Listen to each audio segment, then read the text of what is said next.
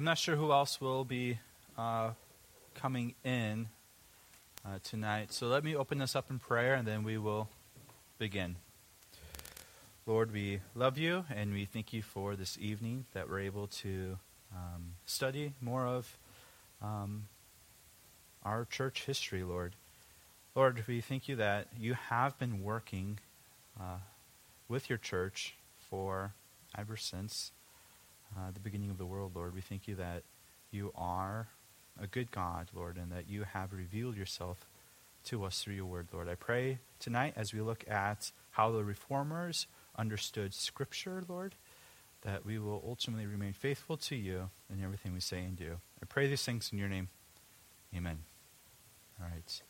Um, could someone just close the door in the back? I feel like there's going to be a lot of noise coming in through there. All right. So uh, tonight is the first week of the Reformation era. So you could see uh, tonight we're talking about Scripture um, in the Reformation era. So last week, Pastor Sam talked about Scripture and tradition in the medieval era, and now we're still on Scripture. I will be talking a little bit about tradition, but I want the main emphasis to be on Scripture tonight, then on now the next era, Reformation era. Um, we will be talking about three of the main, uh, most popular reformers tonight. Uh, you can see Martin Luther, Huldrych Zwingli, and um, and John Calvin. And so those are the three we'll be looking at. Uh, just a quick preview. But before we do that, I want us to talk about the actual um, subject at hand, which is Scripture. Uh, and I want us to talk about what do we believe about Scripture. There's the fancy term sola scriptura that we sometimes use. It's a Latin phrase.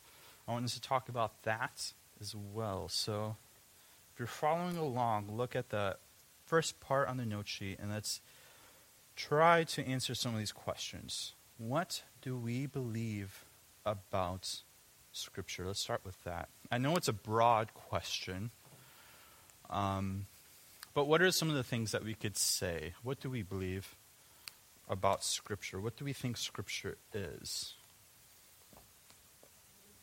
It's the Word of God. Yes, that's a great place to start. Inspired. It's inspired.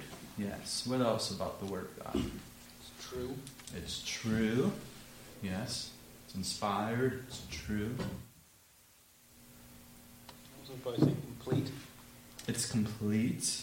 All right. So if we call this collection of 66 books a closed canon, um, it's a canon, it's a collection of books, and it's closed, meaning we don't add more to it.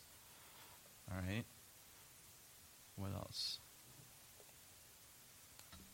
Some of the main things I wrote down um, here and how I would answer this. Uh, you guys all gave great answers. Um, is that it's authoritative, right? It's where our source of authority comes from. Um, it's inerrant. We already said that one. It's without errors. That's what it means. It's without errors. So there's no mistakes in Scripture because we believe it's from God, right? So we take it as authoritative and without error. Um, we also say it's sufficient. What do we mean when we say that Scripture is sufficient? It doesn't require more additions to the Bible. Okay, so we could talk about the fact that it is a closed canon, as we mentioned earlier. Um, is that what you meant by additions? Yeah. What else could we mean when we say sufficiency? When we talk about the sufficiency of Scripture? All we need. Yeah, it's That's enough. all we need. Yeah. The Lord knows more, but He gave us what we needed. Okay. Yeah, I think you guys have uh, hit the nail on the head really well right there. Um, and this is kind of going off a quick rabbit trail, but there's something called the regulative principle of worship and how we come to God for our worship. And that teaches that Scripture alone regulates how we are to worship. Um, and therefore, only the things that are prescribed in Scripture are the things we are to use in, in worship. There's that position in um, opposition to the normative principle, which teaches that yes, Scripture is the authoritative word for worship, but that doesn't mean we can't express our worship in other ways that aren't explicitly prescribed in Scripture. But that's a kind of a side note discussion that we won't be having. But you can just see that's an implication to sufficiency of Scripture discussion. But you could see 2 Timothy 3.16. I feel like this is a passage we have to go to uh, when we talk about um, these matters. And we see a lot of the things we talked about uh, kind of wrapped up in this verse. We see the sufficiency of Scripture in this. We see the authority of Scripture in this. We see the inerrancy of Scripture in this passage. So it says, All Scripture is breathed out by God and is profitable for teaching, for reproof, for correction, and for training in righteousness, that the man of God may be complete.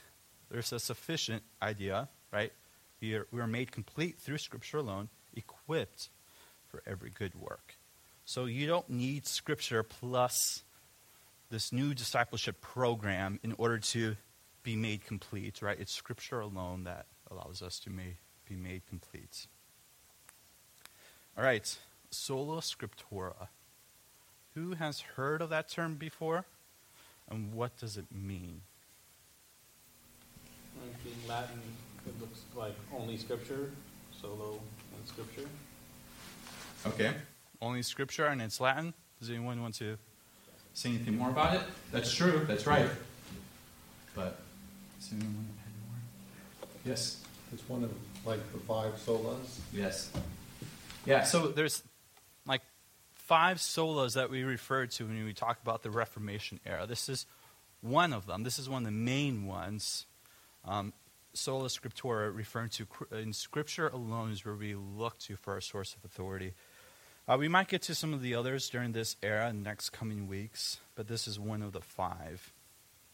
Um, so, a quick definition that we could give for sola scriptura is Scripture alone is the ultimate authority for faith and practice in the Christian life. That's what it's talking about. Scripture alone is the ultimate authority for faith and practice in the Christian life.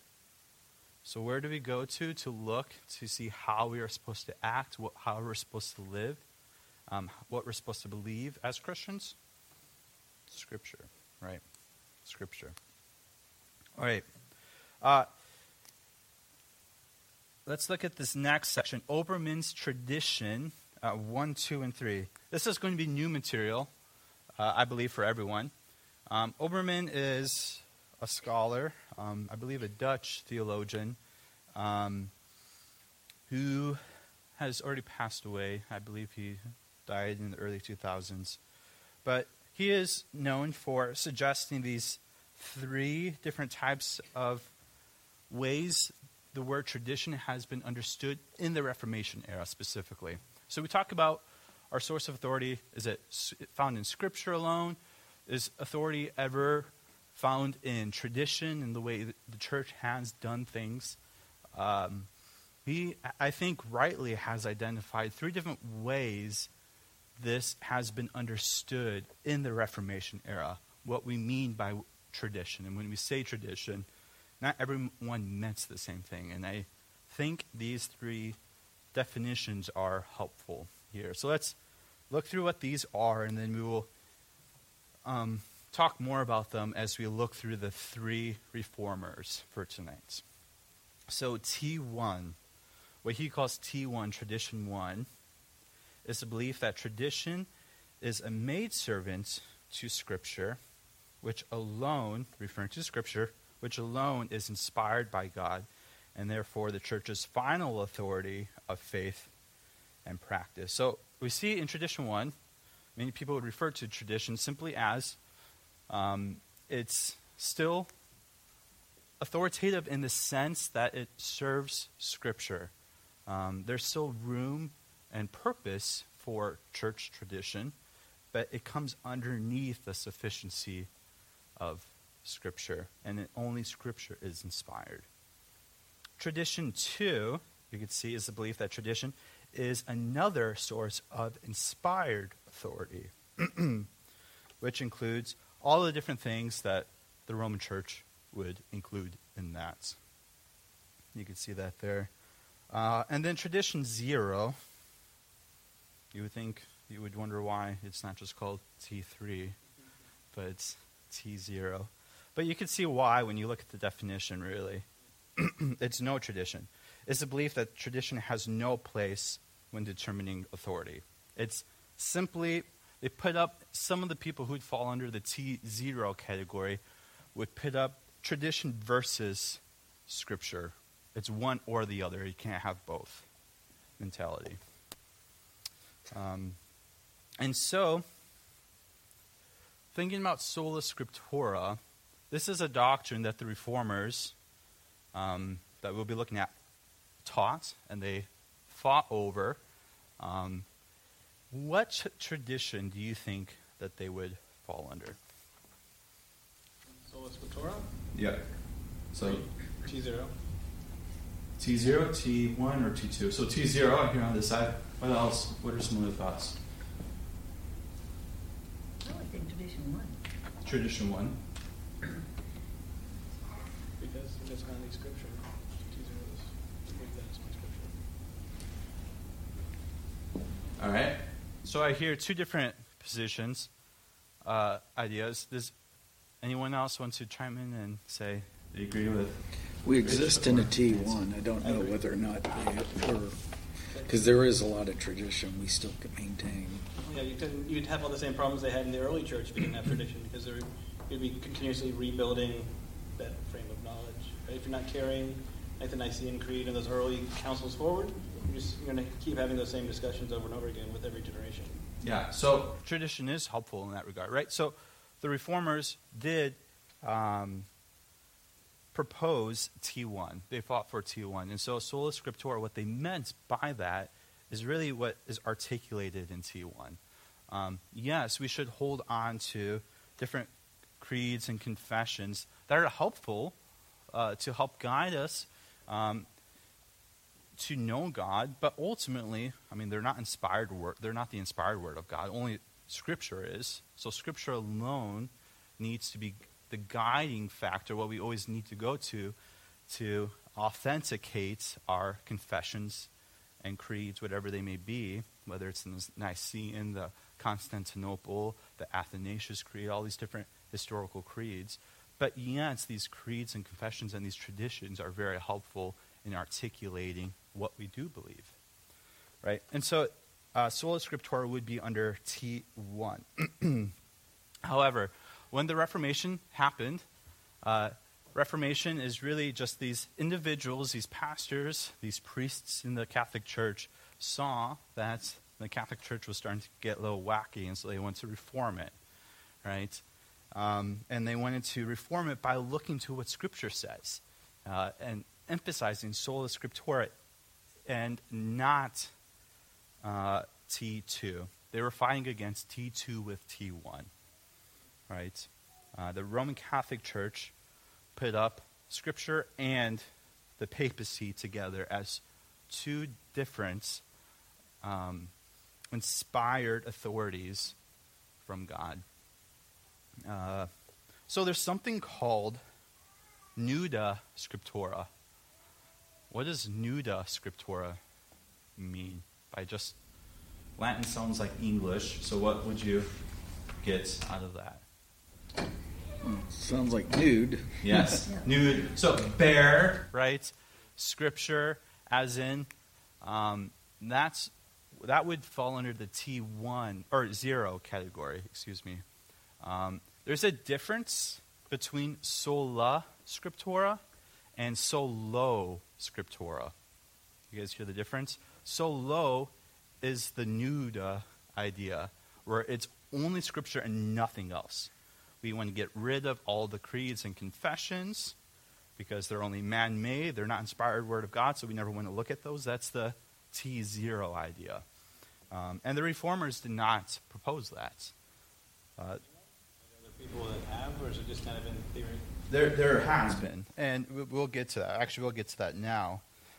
Uh, so, when it comes to the Reformation era, yes. I'm just thinking of the ordinances. And those sort of fall. I don't know that I would call them traditions because they're in the Bible, they're inspired. Yeah. But how does that, like, how would somebody, or this guy with T zero, how would they explain the ordinances? I'm talking about like Lord's Supper, baptism Yeah. ordinances. Yeah. Well, they would say, well, since Scripture does talk about them, we should, um, we should continue them. So So they would continue them as traditions, even though tradition has no place, but it's okay because it's in the Bible. yeah. So only tradition that's explicitly mentioned in Scripture what we are to do. So T zero would be more so fighting against like the ancient confessions and say that we can't, we shouldn't look to them at all. Um, there's no authority in them. The T1 category would say, well, the authority that's in those ancient confessions that are helpful are only in there because they're affirming what Scripture says. Um, and so, when it relates to the ordinances, baptism and the Lord's Supper, uh, the T0 group, some of them would still hold on to those ordinances. The T0 group, so, would fall under a category that many people would call the radical reformers. So within the Reformation era, we have the magisterial reformers, and then there's the radical reformers. The magisterial reformers were simply the reformers who tried to reform the Catholic Church. They weren't trying to separate themselves from the Catholic Church, at least not uh, originally. They were trying to reform it, try, try to get back to biblical doctrine. The radical reformers um, are normally broken up into three different groups. Um, we are not going to get all into this, so if you don't remember this specifically, that's fine. The radical reformers would normally be broken up into three different groups during this time of the Reformation. Uh, we have the Anabaptists. Have you heard of that before? They normally fall in the radical reformer group. We have the spiritualists, and we have the rationalists. Those are, in scholarly world, the three categories that people put into the radical reformers. So Martin Luther, John Calvin, Huldrych Zwingli, the three individuals we're talking about tonight, they're not in the radical reformer group. They're in the magisterial reformer group, who would hold to sola scriptura, um, trying to reform the Roman Catholic Church from within, but then eventually do leave. Um, so, and I also wanted to emphasize that, though, the difference between sola scriptura and solo scriptura, because I think many times we might think sola scriptura means solo scriptura when it doesn't. It's two different things. So, all right, any other questions in this first bit before we get to Martin Luther? So, as I said, these three guys are going to be proponents for the T1 group. All right, Martin Luther, who is he? You could see the dates when he was alive here. Um, he's an Augustinian monk. He is known for um, spending hours upon hours upon hours upon hours in confession because he was um, scared that he would miss one sin potentially that he might have done without realizing it and be condemned. He wanted to be right before God, and this is before he realized he recovered the doctrine of faith alone. That's one of the other solas. Um, that we don't have to work our way to salvation. We're saved by faith alone. And so he wanted to make sure he had everything covered in his confession. And so he was known for spending hours in confession. Uh, he's also one of the main names in the Protestant Reformation because of the 95 Theses. Um, does anyone remember or know uh, the year for that? Do I have it written down? I don't have it written down, so good. Uh, does anyone remember the year? We celebrated the 500 year anniversary of the Protestant Reformation, and we, we s- celebrated it from when Martin Luther nailed the 95 Theses on the Wittenberg church door in Germany. Does anyone also think about? We celebrated it several years ago. What? 1518? 1517. Yes, 1517. You're one year off, so super close. Uh, Elizabeth and I actually met on a Reformation tour um, in 1517. I'm not 1517, 2017. On the 500 year anniversary. Yeah, thank you. And I remember when you weren't married. yeah, exactly. Uh, but that's when we, we met on the 500 year anniversary in 2017. So that was pretty cool uh, to be able to see a some of these places. Uh, so a lot of these places that I'll actually mention briefly with Martin Luther, we were able to go to and see, and um, it was just definitely a fun time. Uh, so 95 Theses. Um, I was going to read a little bit of the 95 Thesis, but I don't want to take up all the time. Uh, Philip Melanchthon. Has anyone ever heard of Philip Melanchthon before? Philip Melanchthon is kind of like the the arm in arm buddy with uh, Martin Luther. He was more of the systematic theologian, the one um, who wrote a lot of theological works along with Luther.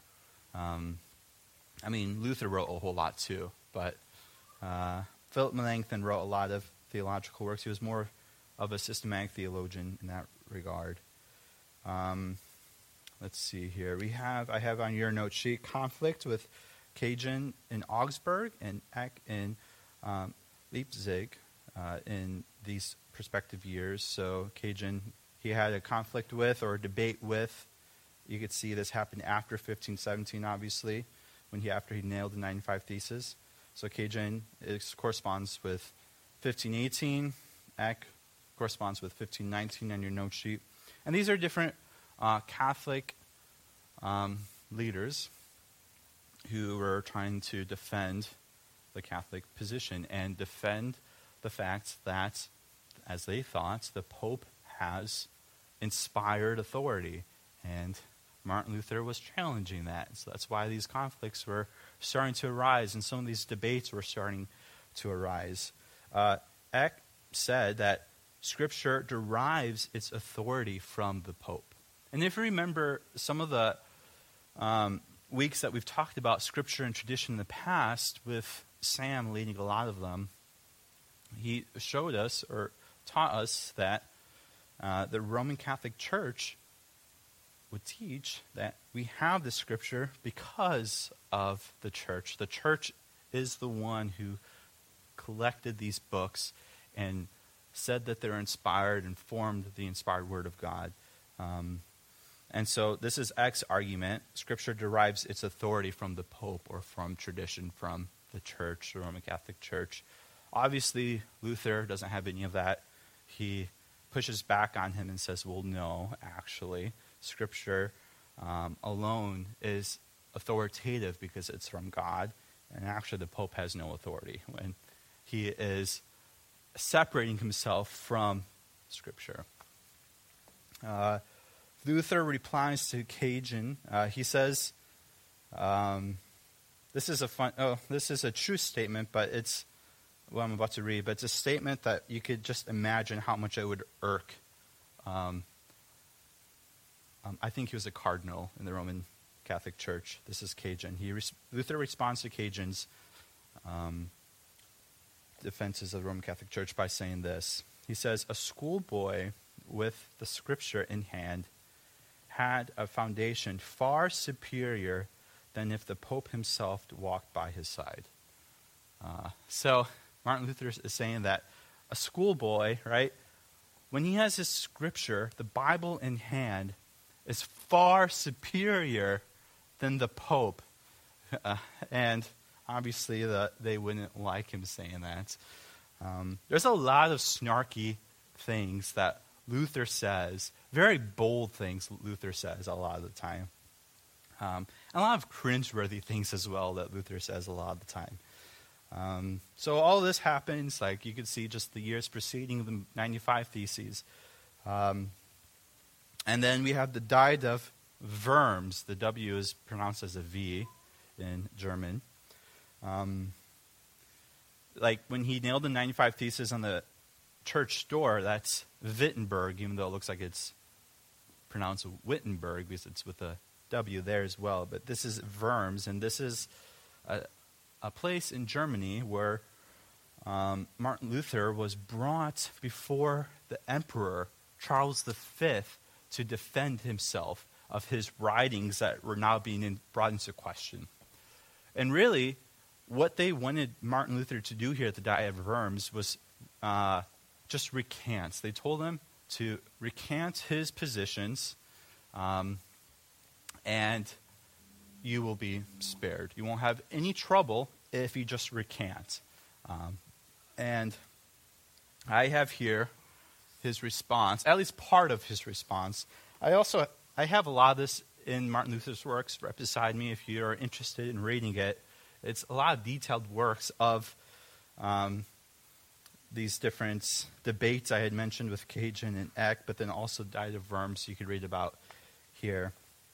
But Martin Luther responds talking to Charles V and all of those there as well, representing the Roman Catholic Church, uh, saying, Well, what works do you want me to recant? Because I've written a lot of works. I have some works in this category, this category, this category. So he's kind of just prolonging it, um, even though he probably knows exactly what they're bringing, trying to bring to his attention. But then they said, Just give us an answer. Will you recant? And so this is his then brief answer to that. Um, does anyone want to read this out loud for us, this paragraph? All right, thank you. Since then, your serene majesty and your lordships seek a simple answer, I will give it in this manner neither horn nor tooth, unless I am convinced by the testimony of the Scriptures or by clear reason, for I do not trust either in the Pope or in the councils alone, since, the, since it is well known that they have often erred and contradicted themselves. Hmm. I am bound by the Scriptures I have quoted, and my conscience is captive to the Word of God. I cannot and I will not retract anything, since it is neither safe nor right to go against, go against conscience. I cannot do otherwise. Here I stand. My God, help me. Amen.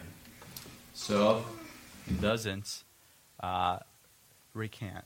And so you might have heard of this, I'm not sure, but one of his famous biographies written on Martin Luther is called Here I Stand. It's a famous statement that Luther says, and we just read it here, right? This is uh, a statement he says when he's at the Diet of Worms in 1521, when he's talking to the Holy Roman Emperor Charles V.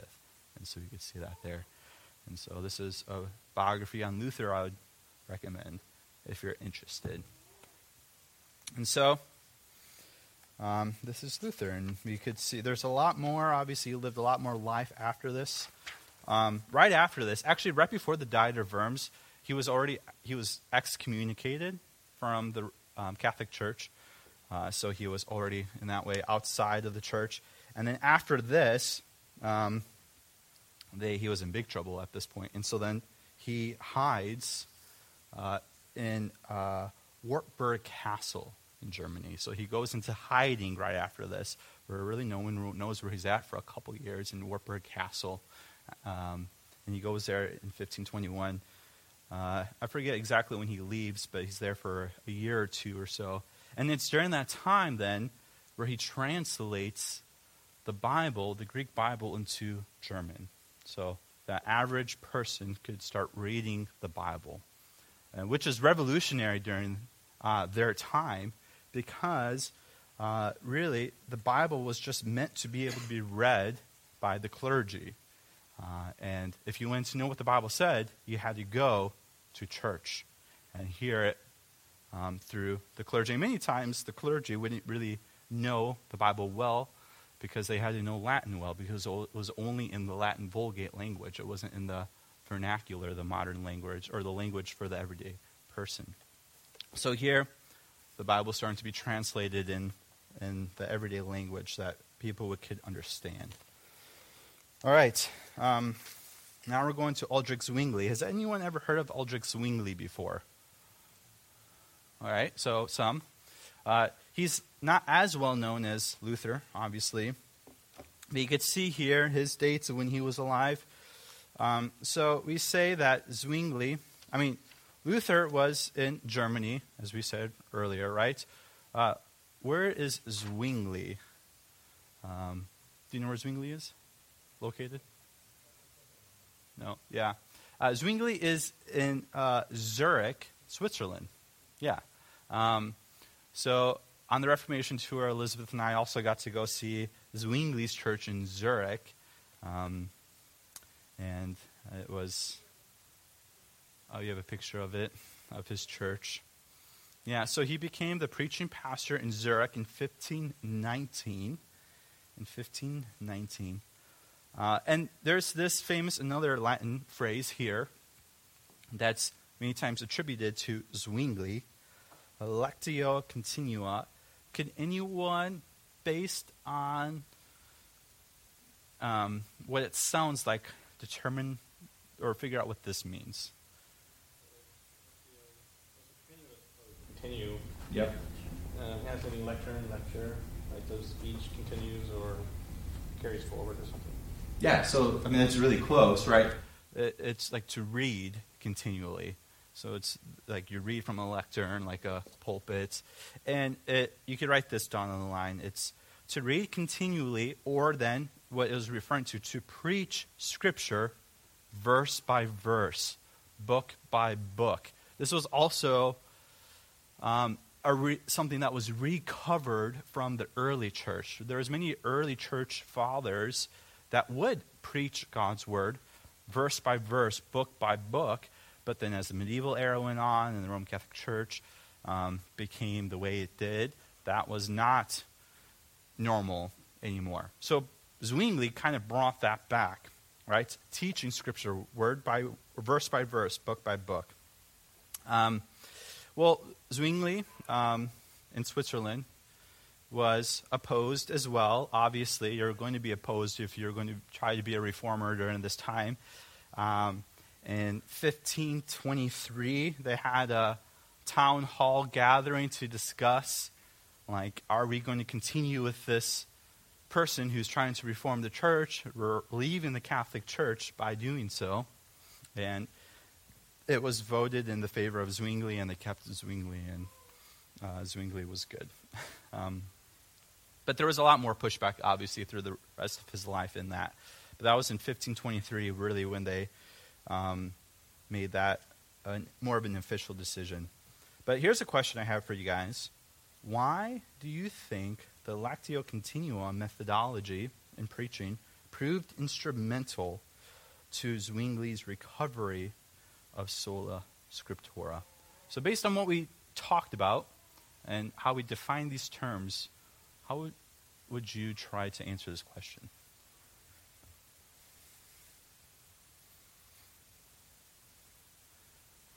So, as a pastor, you recognize sola scriptura is um, true, right? And this is what we want to try to recover and show that the authority is found in Scripture alone, not also in the papacy.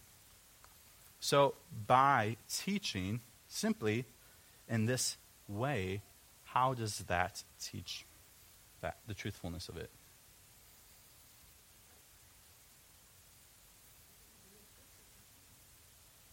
He's teaching it. He's modeling it, right? He's he's leading by example. He's showing where he's finding the source of authority and what's worth preaching and teaching is verse by verse, book by book from the Bible. And by doing so, he is simply teaching sola scriptura, right? He's modeling it. He's showing it there. Any other thoughts on that specifically? or Zwingli. We're not spending a whole lot of time on Zwingli. Oh, another side note on Zwingli. This is a quick tangent as well. It's actually in, kind of incredible when you learn about more of the history with it. There's this group that was called the Swiss Brethren that was coming out of Zurich, who were kind of the pupils of Zwingli, uh, who were under his teaching from his church. And these Swiss brethren, what they became known as, became more of the radical reformers that we talked about earlier. And uh, they were pushing Zwingli and said, You're not taking what you're teaching, sola scriptura, to the fullest extent. Um, and since you're not, we're going to. And uh, Zwingli pushed back on a lot of that. A lot of this revolved around believers' baptism. The Anabaptists, who were considered the radical reformers, or at least one of the segments of, uh, of the radical reformers, um, were the ones who would, in their name, baptize again, Anabaptists, because they believed in believers' baptism, like what we do today. And so they would baptize again adults who were already baptized as infants, because during this time, everyone was doing paedo baptism or infant baptism. And uh, they wanted to baptize people who actually put their faith in Christ. And that was not looked kindly upon even by individuals like Zwingli. Zwingli still only thought infant baptism was right. And so there's this one guy, there's actually a plaque to this one guy in Zurich, if you were to go. Elizabeth and I saw it right along the river. There's a river that goes through Zurich. And it's a plaque to a guy named Felix Manz. Felix Manz was um, someone who uh, was from Zurich, um, one of these Swiss brethren, and he, for his belief on believers' baptism, was uh, trying, was told he needed to um, recant and to turn back from his beliefs, and he wouldn't, and so he was drowned. He was brought out to the middle of the river, right there in Zurich, and was drowned there. And so it's kind of incredible because the radical reformers were really fighting on two fronts. They were fighting the Roman Catholic Church, but then also the magisterial reformers as well. And so they were really caught in the middle in that regard. Um, there are some crazy radical reformers, so I don't want to defend all of them. but some of them uh, looked very much like us in what we believed. So that's just an interesting side note. All right, John Calvin. Um, John Calvin. Has anyone heard of John Calvin? I think John Calvin is probably just as well known as Martin Luther. I think Zwingli is probably the least known out of the three here. But these, like I said, these three are really the main individuals when you think of Reformation, um, the Reformation era. Uh, Calvin, does anyone know where Calvin's from? So we have Luther in Germany, we have uh, Zwingli in Switzerland, uh, where is Calvin from? What? He was not English. It's a good guess, though. In his name. Yeah. Sounds Scottish. What was that? Is it France then? Is it English? French. Yeah. Yeah. Well, today it's Switzerland um, because the borders have changed. He's from Geneva.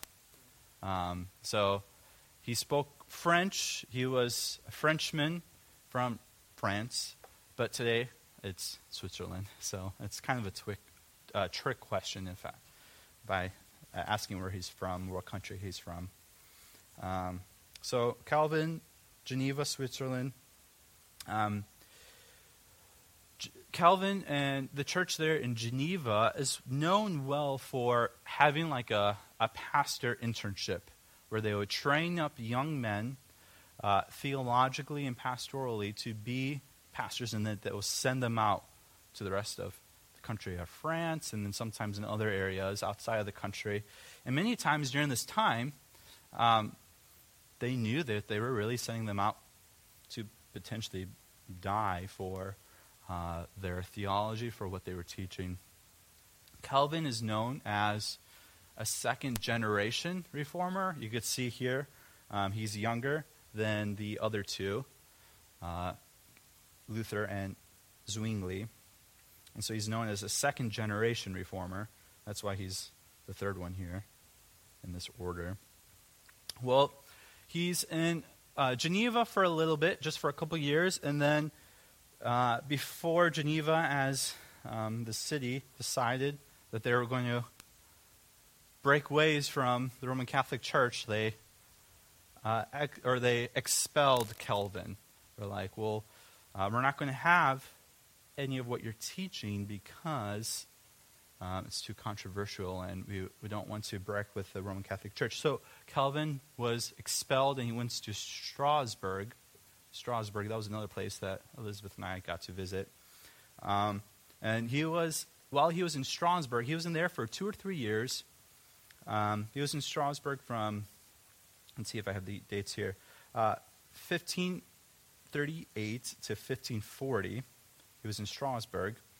Uh, and while he was in Strasbourg, it was actually very beneficial for him because he was able to observe another reformer there. We're not going to really spend a lot of time talking about him, but this other guy who, lived in Strasbourg, his name was Martin uh, Bucer. Bucer um, and he really learned a lot from this individual while he was there. But looking back at Geneva, they realized, whoa, we can't find anyone like Calvin. And so they end up calling Calvin back. So Calvin comes back to Geneva after being expelled there from there originally. And then he spends really the rest of his life in Geneva then. So he goes back to Geneva in 1541 and he really spends yeah, until his death 1564 there. So you could see over 20 years then he spends in Geneva. Uh, many people have said Calvin is like a mixture of both Zwingli and Luther. Uh, and you can see this quote here.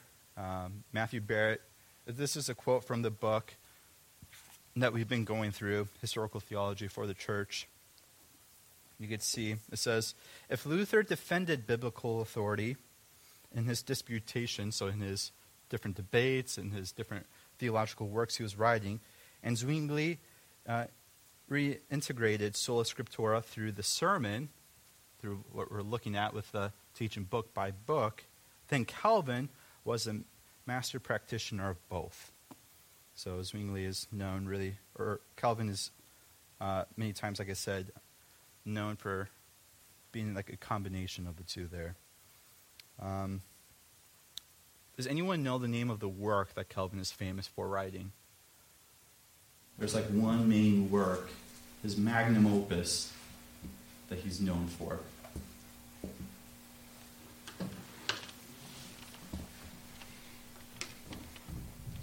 This is one volume of it.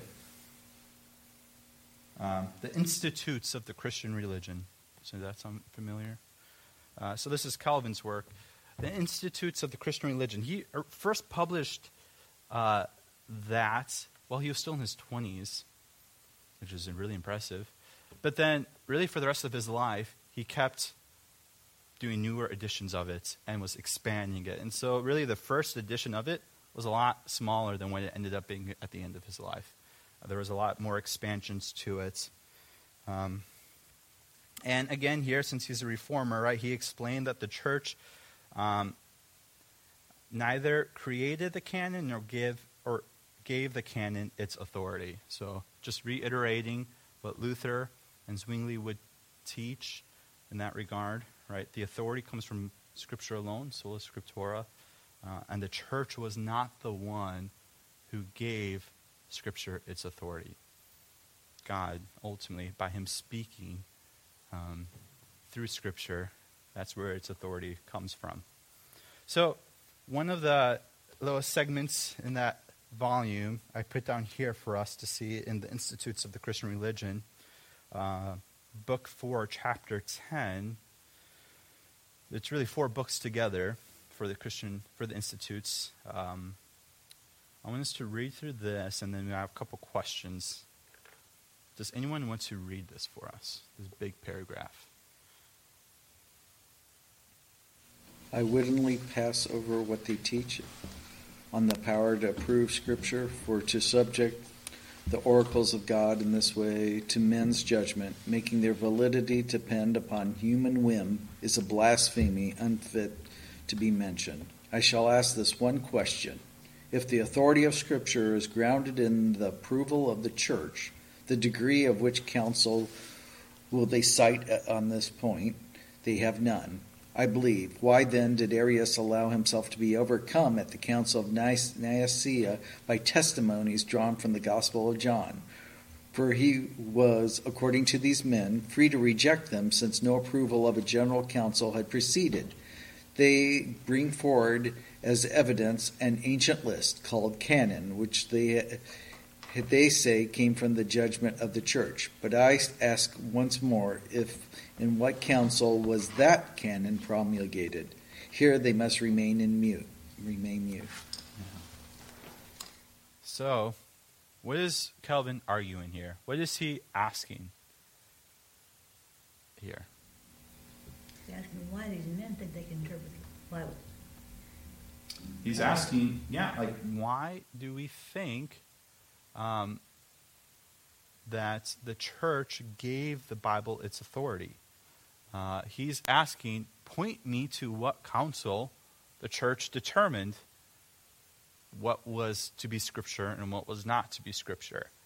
Uh, and he is showing you can't point to any council because there was never a council to determine what was scripture because scripture was always scripture.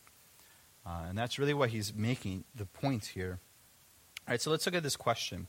How does John Calvin appeal to church history to make an argument for sola scriptura? Leading before the councils, before the church was really established of the canon. Say one But there was a tradition that was before even the, the standard, the Catholic Church and the councils, which was what the scripture was. The, the canon was set early. Yeah, yeah. So he's showing in church history, right? He, he looks back to the earliest ecumenical council. So if you remember, during the patristic era, when we were talking through this, we talked about the Nicene Council that happened. Does anyone remember the year that happened? 300 and something, yes. 300. 86. 300, 325, 325 AD is when the Nicene Council happened. So that's the first ecumenical church council. So he's pointing back all the way to the very first one. He says, even at the first one, there was already a recognized body uh, um, of books that we recognized as the canon. How did he say it? They bring forward an envelope or an, as evidence as an ancient list called canon.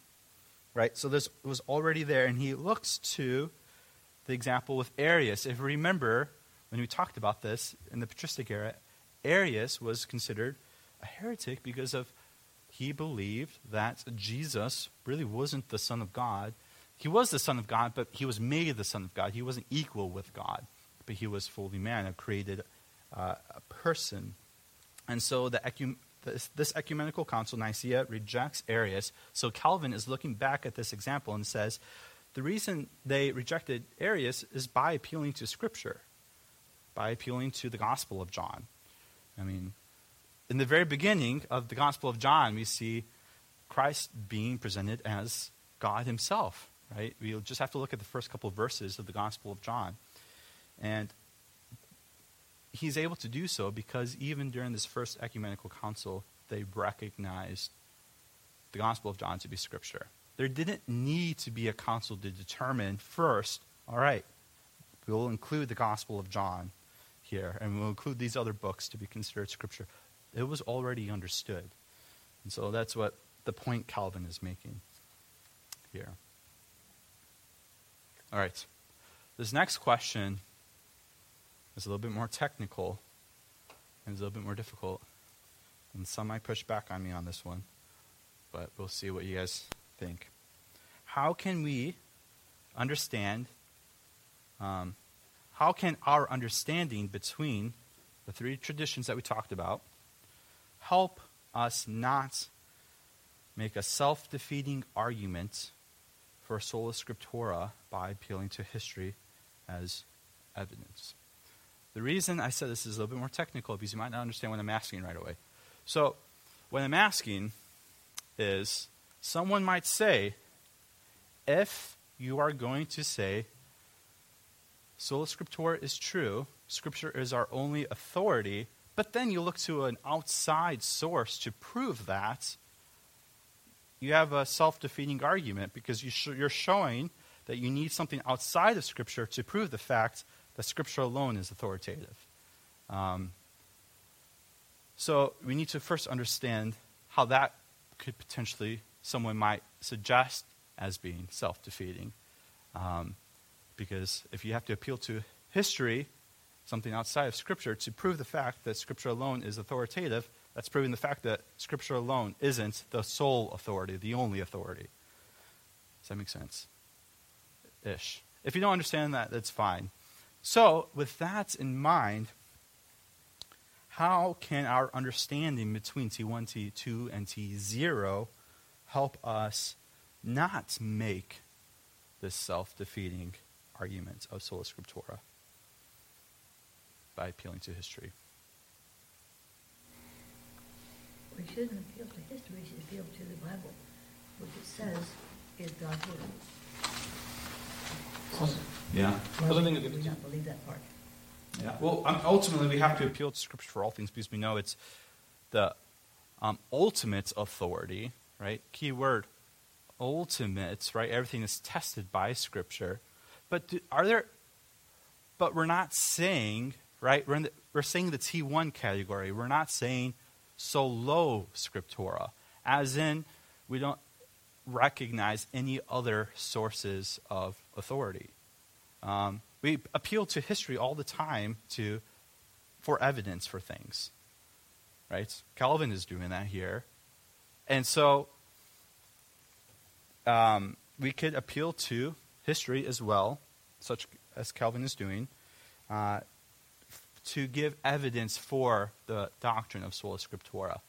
Um, it's not self defeating uh, because it is another source for evidence, even though it's not the highest ultimate source of evidence, which is Scripture itself. Again, like, you'd have to relearn the same things over and over again. You have to go through, is he divine? Is he the son? Those, you'd have to have those questions every single generation if Yeah. you didn't do that. Yeah, you're right, and so that's why it's helpful to learn uh, some of the confessions and creeds, recognizing that they're not inspired, but they're helpful tools. So, if you didn't understand fully where I was going with the last question, that's fine. Um, but hopefully, it was helpful for some of, so for some of us. So, in the end, is there any questions or comments on this? Right, the main um, thing that we really talked about is sola scriptura. Scripture alone is the ultimate authority for Christian life um, and practice, for faith and practice. And then we just really saw how some of these reformers articulated that, thought about it, preached that. And so, any final comments or questions?